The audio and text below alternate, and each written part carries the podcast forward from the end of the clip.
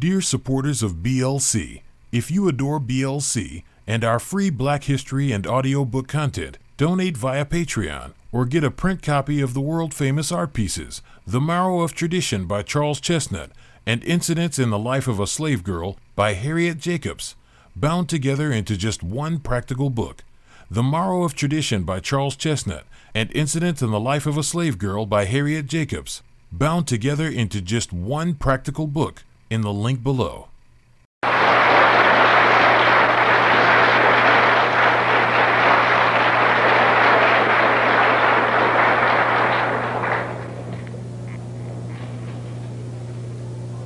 In the name of Allah, the Beneficent, the Merciful, to whom all praise is due, whom we forever thank for giving us the Honorable Elijah Muhammad as our leader, teacher, and guide. And I specifically, uh, ladies and gentlemen, and brothers and sisters, uh, open up like that because I am a representative of the Honorable Elijah Muhammad.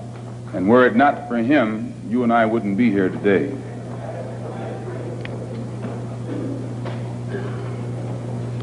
In order for you and me to devise some kind of method or strategy to offset some of the events or, re, or repetition of the events that have taken place here in Los Angeles recently, we have to go to the root. We have to go to the cause.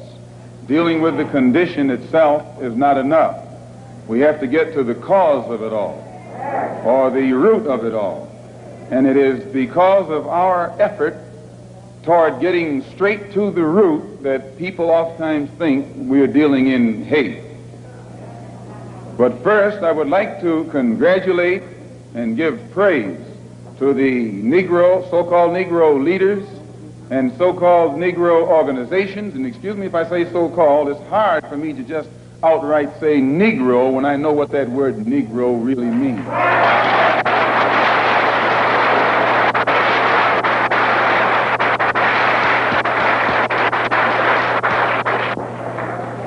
Person whom you have come to know as Ronald Stokes, we know him as Brother Ronald. One of the most religious persons who displayed the highest form of morals of any black person anywhere on this earth. And as one of the previous speakers pointed out who knew him, everyone who knew him had to give him credit for being a good man, a clean man, an intelligent man, an, uh, and an innocent man when he was murdered. The Negro, so-called Negro organizations and, and, uh, and uh, leaders should be given great credit for their failure or refusal to let the white man divide them and use them one against the other during this crisis.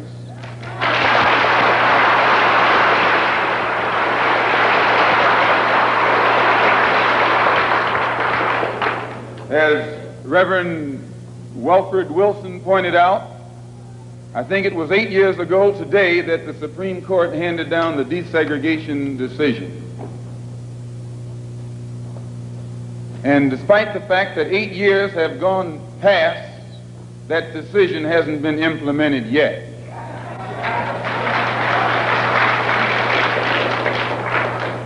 I don't have that much faith I don't have that much confidence.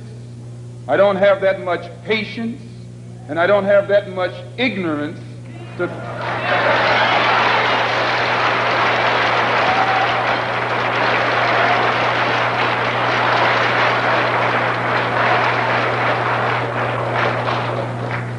If the Supreme Court, which is the highest law making body in the country, can pass a decision that can't get even 8% compliance within eight years because it's for black people, then my patience has run out.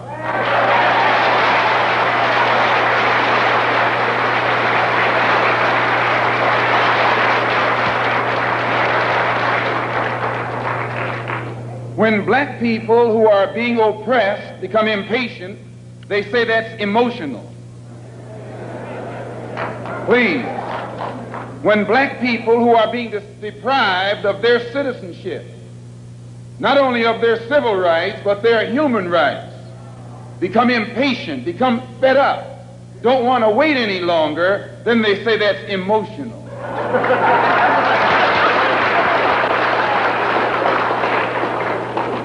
the Negro, so-called Negro leaders and organizations should be praised. They should be congratulated. They should be complimented. Because out of all of them combined, the white man has not yet found one who will play the role of Uncle Tom.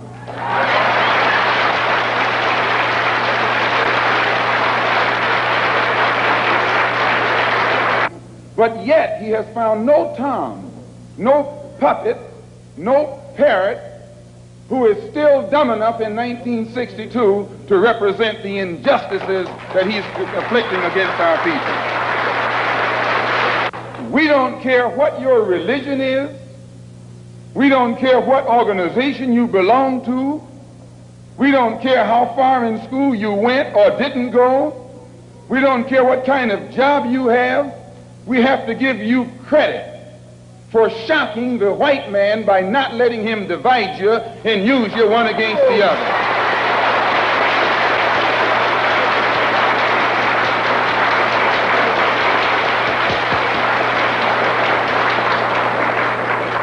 In the past, the greatest weapon the white man has had has been his ability to divide and conquer.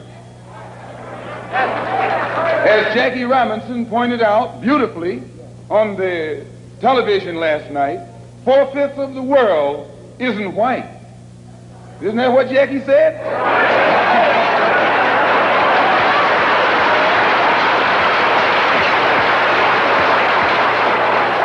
And if, if four-fifths of the world is dark, how is it possible for one-fifth to rule, oppress, exploit, dominate, and brutalize the four-fifths who are in the majority. How do they do it? Divide and conquer. If I take my hand and slap you, you don't even feel it. It might sting you because these digits are separated. But all I have to do to put you back in your place is bring those digits together.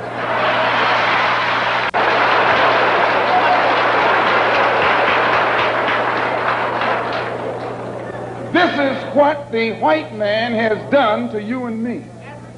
He has divided us and used us one against the other. But today, thanks to Allah, you can say thanks to God or thanks to Jesus or thanks to Jehovah, whatever you want.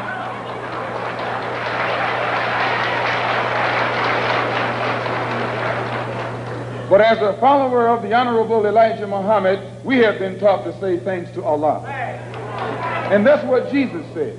Jesus called on Allah. He said, Allah, Allah, lama asabachani. I believe what's, what's good for Jesus is good for you. If Allah was good enough for Jesus to call upon, I think he should be good enough for you to call upon. Since the so-called Negro community has shocked the white man by resisting all efforts to divide us, I think that you and I should continue to shock him by staying and working together in unity. Despite religious, political, economic, or educational or social differences, let us remember that we are not brutalized because we're Baptists. We're not brutalized because we're Methodists. We're not brutalized because we're Muslims. We're not brutalized because we're Catholics. We're brutalized because we are black people in America. Here, your mother is being raped, and you're not supposed to be em- emotional. Your women, please, your women can't walk the street without some cracker putting his hands on her, and you're not supposed to be emotional.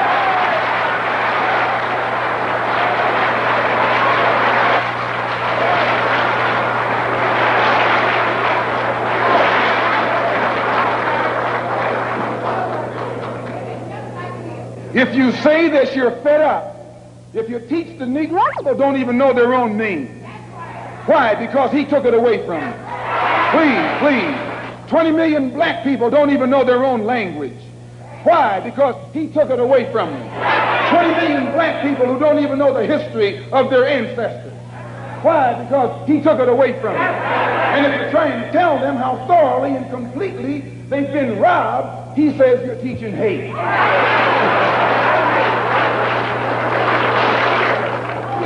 That's something to think about. Today you are coming out of college. You're coming out of the leading universities. You're trying to go in a good direction, but you don't know which direction to go in. And if somebody tries to take you right to the root of your problem, they say that that man's a hate teacher. If I, if I ask why should the senators in Washington, and then again if we tell you that Negroes are being hung on the tree or being shot down illegally, unjustly, and those Negroes should do something to protect themselves, you say you're advocating violence. The white man is tricking you. He's trapping you. He doesn't call it violence when he lands troops in South Vietnam. please, please, please. He doesn't call it violence when he lands troops in Berlin. When the Japanese attacked Pearl Harbor, he didn't say get nonviolent. He said, praise the Lord, but pass the ammunition.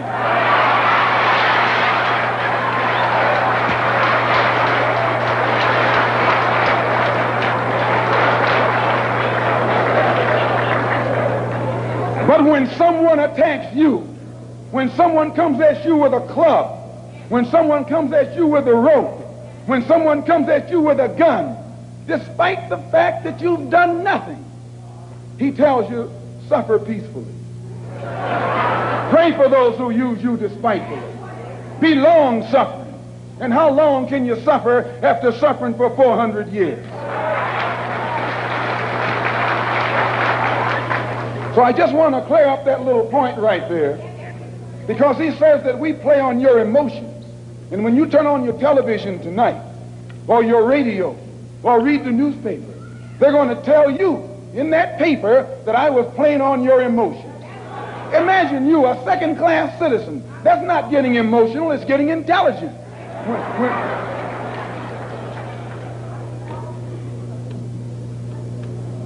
And as far as your, your mayor is concerned, I see should say their mayor, a man named Yorty, who has been slandering the Muslims, a professional liar, a professional liar.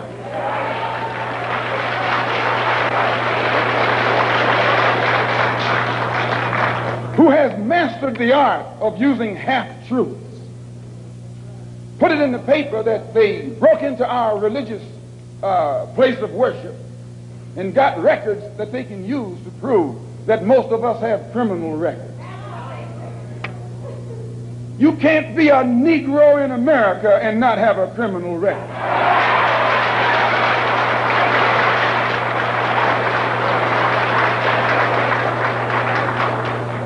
Martin Luther King has been to jail. Please. James Farmer has been to jail. Why, you can't name a black man in this country who is sick and tired of the hell that he's catching who hasn't been to jail. Charged him with being seditious. They put Moses in jail. They put Daniel in jail. Why, you haven't got a man of God in the Bible that wasn't put to jail when they started speaking out against exploitation and oppression.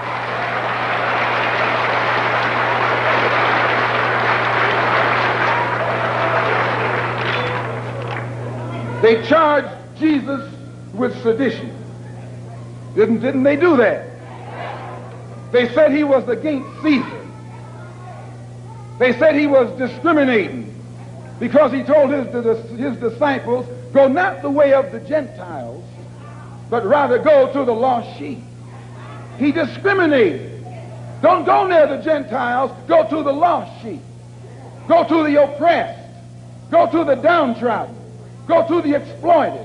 Go to the people who don't know who they are, who are lost from the knowledge of themselves, and who are strangers in a land that is not theirs. Go to those people. Go to the slaves. Go to the second class citizens. Go to the ones who are suffering the brunt of Caesar's brutality. And if Jesus were here in America today, he wouldn't be going to the white man. The white man is the oppressor. He would be going to the oppressed. He would be going to the humble. He would be going to the lowly. He would be going to the rejected and the despised. He would be going to the so-called American Negro.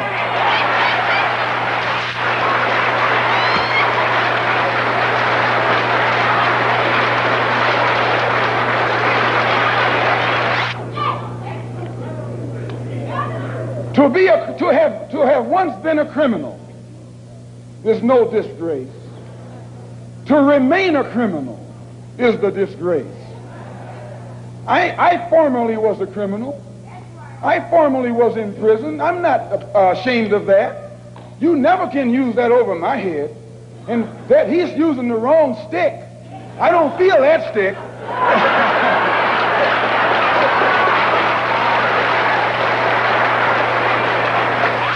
I went to prison because I believed in men like Sam Yorty. I went to prison because I trusted men like Sam Yorty.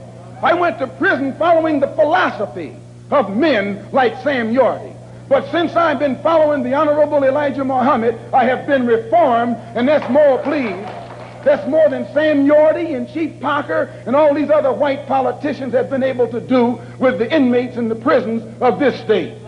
They should give Mr. Muhammad credit. They should give Mr. Muhammad credit for reforming and rehabilitating men whom they have failed to reform and rehabilitate.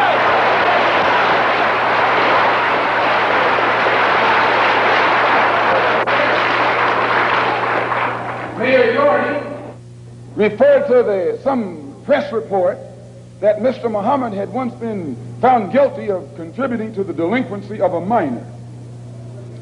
He failed to explain purposely that in 1934, the Honorable Elijah Muhammad refused to send his children to the white schools in Detroit, Michigan that were teaching you about little black Sambo. That's the, that's the, that's the minor that he contributed to the delinquency of. You see, this vicious, fork-tongued white man has been able to take lies and make you turn against those who want to help you and make others turn against you. This is the contributing to the delinquency of a minor that this mayor, or man who calls himself mayor, is talking about.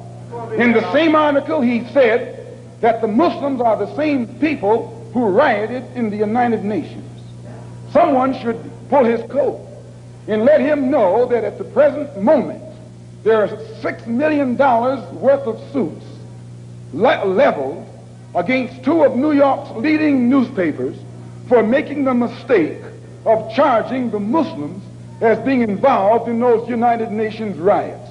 We were not involved. And if this fork-tongued man who calls himself your mayor had taken the time to find that out, he wouldn't be walking into the trap that he's letting his ignorance lead him into.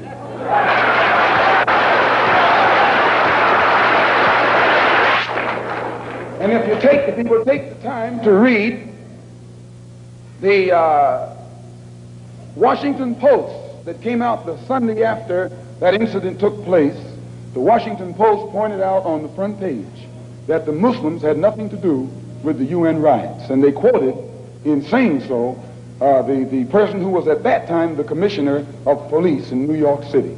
See, it's lies that the white man has spread about the Muslims to try and make you afraid of the Muslims or to try and make you think that the Muslims were a criminal element, uh, uh, an uncouth element in things that you would not like to be associated with. Also, they say that they, I'm just clearing these things up and then we're going to get into what happened. They also say that uh, the Honorable Elijah Muhammad was a draft dodger. No, he wasn't. He just refused to go to the army because he was a man of peace. He was a minister of a religion of peace. He was teaching peace. So he outright refused to go to the army. That's not draft dodging, that's intelligence. Here before the grand jury. Because the coroner's jury is stacked against Negroes. The grand jury is stacked against Negroes. The press, the radio, the television, and the newspapers are stacked against Negroes. But we, the Los Angeles Police Department is stacked against Negroes. He is stacked against all Negroes, all except those whom he has appointed to high positions. The, contr- the controlled press, the white press, inflames the white public against Negroes. It, the police are able to use it to paint the Negro community as a criminal element. The police are able to use the press to make the white public think that 90% or 99% of the Negroes in the Negro community are criminals. And once the white public is convinced that most of the Negro community is a criminal element, then this automatically paves the way for the police to move into the Negro community, exercising Gestapo tactics, stopping any black man who is in the, on, on the sidewalk, whether he is guilty or whether he is innocent, whether he is well dressed or whether he is poorly dressed, whether he is educated or whether he is dumb, whether he's a Christian or whether he's a Muslim, as long as he is black and a member of the Negro community, the white public thinks that the white policeman is justified in going in there and trampling on that man's civil rights and on that man's human rights. Once the police have convinced the white public that the so-called Negro community is a criminal element, they can go in and question, brutalize, murder unarmed, innocent Negroes, and the white public is gullible enough to back them up. This makes the Negro community a police state. This makes the Negro neighborhood a police state. It's the, most heavily patrolled. It has more police in it than any other neighborhood, yet it has more crime in it than any other neighborhood. How can you have more cops and more crime? Why? It shows you that the cops must be in cahoots with the criminal.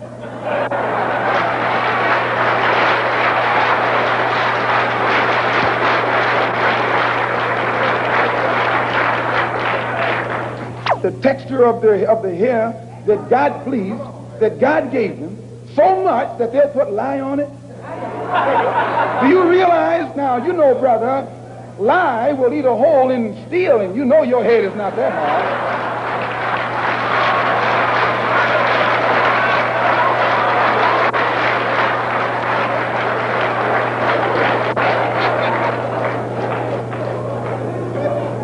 Who taught you, please, taught you to hate the texture of your hair? Who taught you to hate the color of your skin to such extent that you bleach to get like the white man? Who taught you to hate the shape of your nose and the shape of your lips? Who taught you to hate yourself from the top of your head to the soles of your feet? Who taught you to hate your own kind? Who taught you to hate the race that you belong to? So much so that you don't want to be around each other. No, before you come asking Mr. Muhammad, does he teach hate? You should ask who yourself who taught you to hate being what God gave you.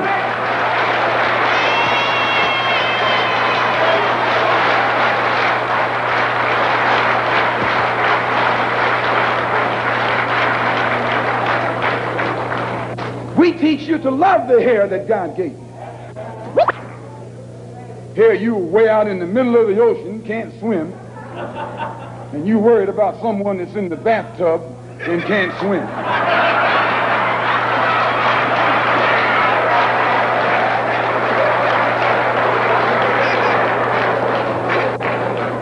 We don't steal, we don't gamble, we don't lie, and we don't cheat.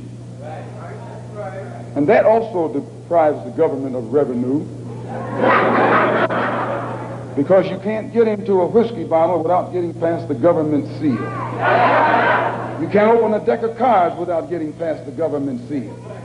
There's a white man makes the whiskey and then puts you in jail for getting drunk.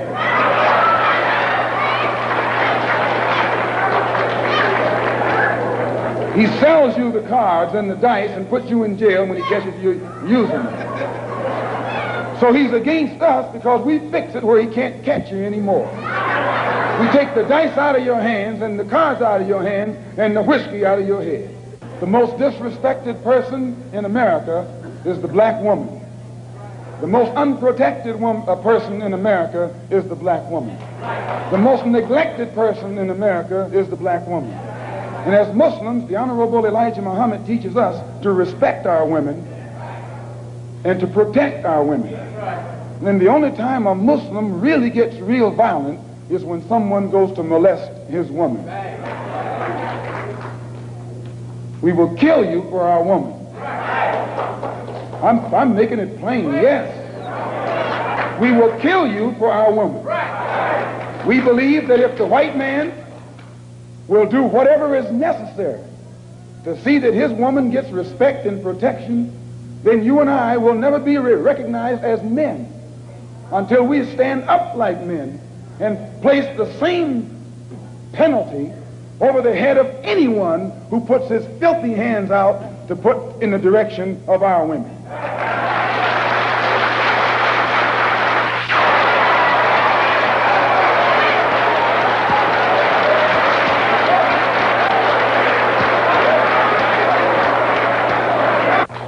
We respect them, but we want them to respect us. We think that the law should respect the Negro community. The law should protect the Negro community. The law should approach the Negro community with intelligence if it expects the Negro community to react intelligently. So the Honorable Elijah Muhammad teaches us to always avoid anything that smacks of disrespect for the law.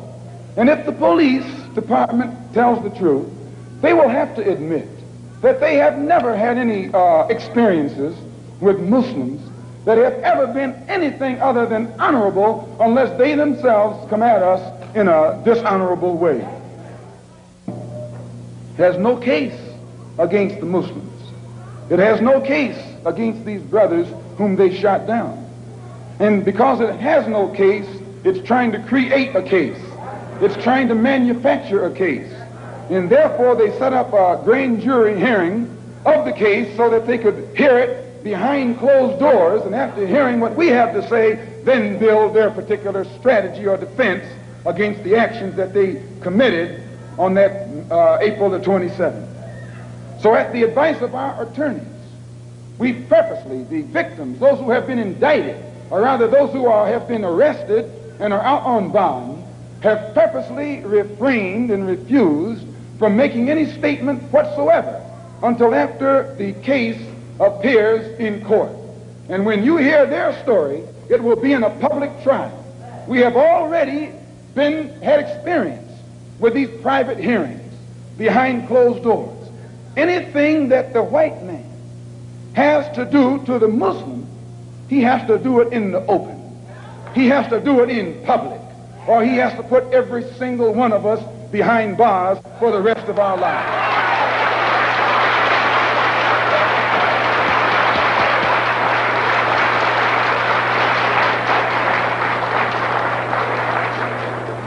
When Mayor Yorty called for a government investigation of a religious group that has the highest moral standards of any group in the Negro community, Mayor Yorty was giving you an example of what Hitler did in Nazi Germany when he began to go on the rampage.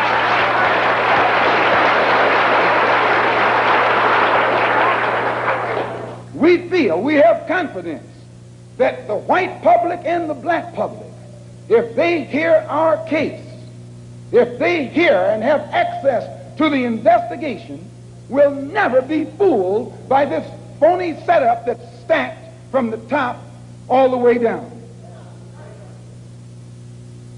And if you doubt it, when you leave home tonight, when you go home tonight, look for the press. I'd like at this time to call forth these brothers who are under, uh, who were arrested. The brothers who were arrested. Come up here behind these chairs, please.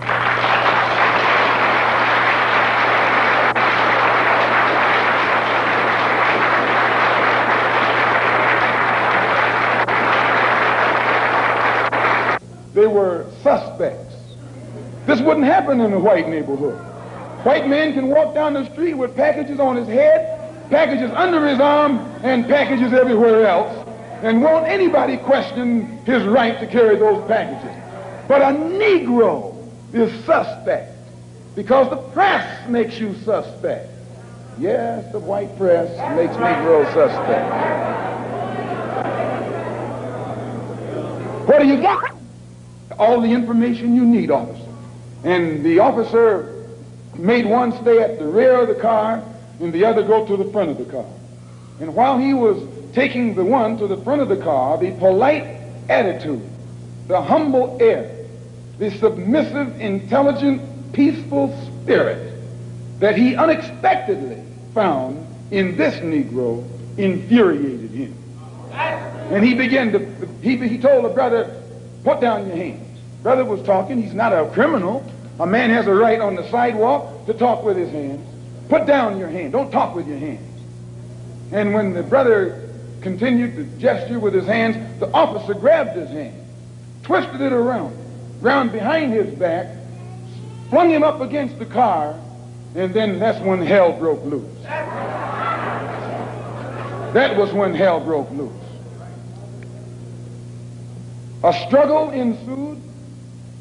Shots were fired by the police and by a Negro door shaker.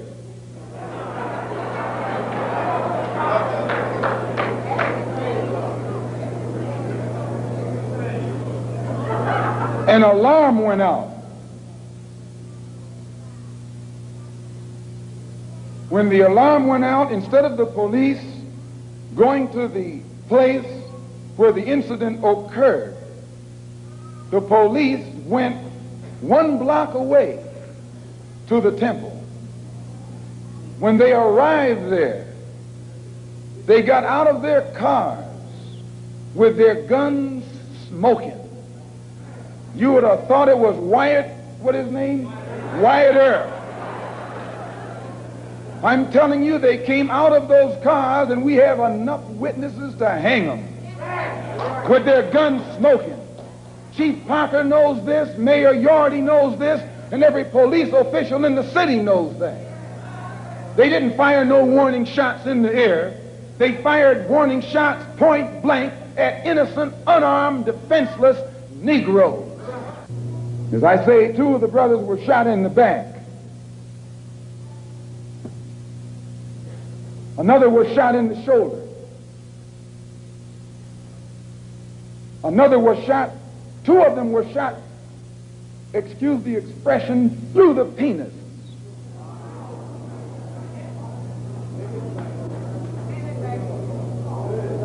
Another was shot in the hip, and the bullet came out the other side. Brother Arthur here was shot one quarter of an inch from his heart. Let me tell you something, and I'll tell you why you say we hate white people. We don't hate anybody.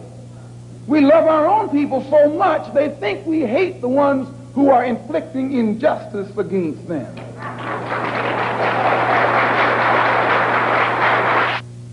And who has been shot, the bullet having passed a quarter of an inch through his heart. I'm not going to let him talk, which I think you can understand why. You should listen to the conversation of the police officers while it was going on. Two of the brothers who had been shot were lying hand in hand. The, uh, the officer said they were chanting a, a, a death chant. You read that? They were saying Allahu Akbar. What does that mean? It means that God is the greatest. It means that God is the greatest.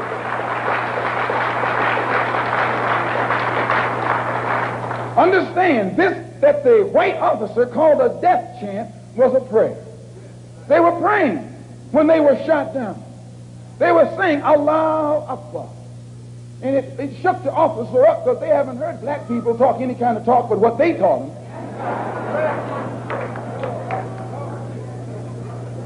And two of the brothers who were shot in the back were telling me that they, as they lay on the sidewalk, they were holding hands. They held hands with each other, saying Allahu Akbar. and the blood was seeping out of them where the bu- police bullets had torn into their insides. Still, they said, Allahu Akbar. And the police came and kicked them in the head. Um, police kicked them in the head, telling them to shut up that noise while they were laying on the sidewalk in front of our temple. Kicked them in the head. Shut up that noise. And one of them, when he was on his way to the uh, uh, police station in the ambulance, one of the uh, uh, ambulance attendants told the white cop, why don't you kill the nigger? He said, I'll tell him, I'll, te- I'll tell him that he tried to get away. Why don't you kill the nigger while you got a chance? And I'll, I'll, I'll, I'll swear that he tried to get away. If he didn't say this, then I need to be put in jail, and I'll gladly go.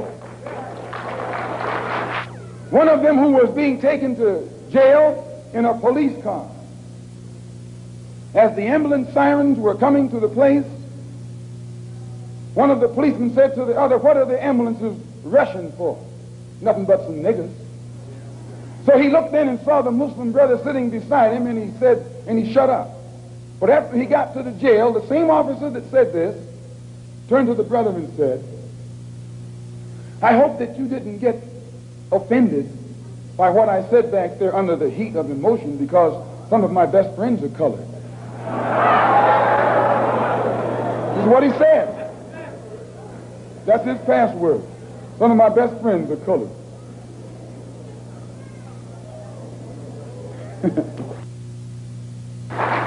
and I, for one, as a Muslim, believe that the white man is intelligent enough. If he were made to realize how black people really feel and how fed up we are without that old compromise and sweet talk, why, you're the one that make it hard for yourself. The white man believes you when you go to him with that old sweet talk because you've been sweet talking him ever since he brought you here. Stop sweet talking him. Tell him how you feel. Tell him how, what kind of hell you've been catching, and let him know that if he's not ready to clean his house up, if he's not ready to clean his house up, he shouldn't have a house. It should catch on fire and burn down.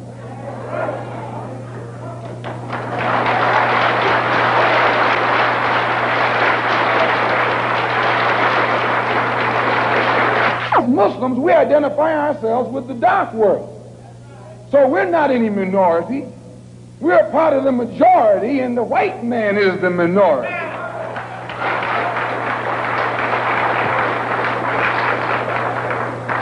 You have to know this to understand us. We don't think any odds are against us. We don't fight a battle like the odds are against us. Why, the whole dark world today is in unity. It's one. If you don't th- think so, look at the United Nations. When the dark world votes, they vote as one. They get the colonial, uh, colonialists out of Africa and out of Asia, telling them to get out. They don't have any nuclear weapons, but they got a solid, united voice, and their unity alone is sufficient to drive the oppressor and exploiter of their people out of their own country. You and I need to learn a lesson from that right there. The, uh, in the UN, the dark world consists of Buddhists, Hindus, Shintoists, Taoists, Christians, Muslims, everything. But they're together. They forget their religious and political differences. They think as one. They move as one against a common enemy. And out of uh, Algeria, he's going. Don't think he's not going. He's going. They're getting him out of Angola, out of Tanganyika, out of Angola, out of uh, Uganda, out of Kenya. He's going from South Africa too. He hasn't got long to be there. All over this earth, dark people who have been oppressed and exploited by those who are not their own kind, strangers, are coming together to get the oppressor off their back. You and I learn a lesson from that. We are oppressed. We are exploited. We are downtrodden. We are denied not only civil rights, but even human rights. So the only way we're going to get some of this oppression and exploitation uh, away from us or aside from us is come together against the common enemy.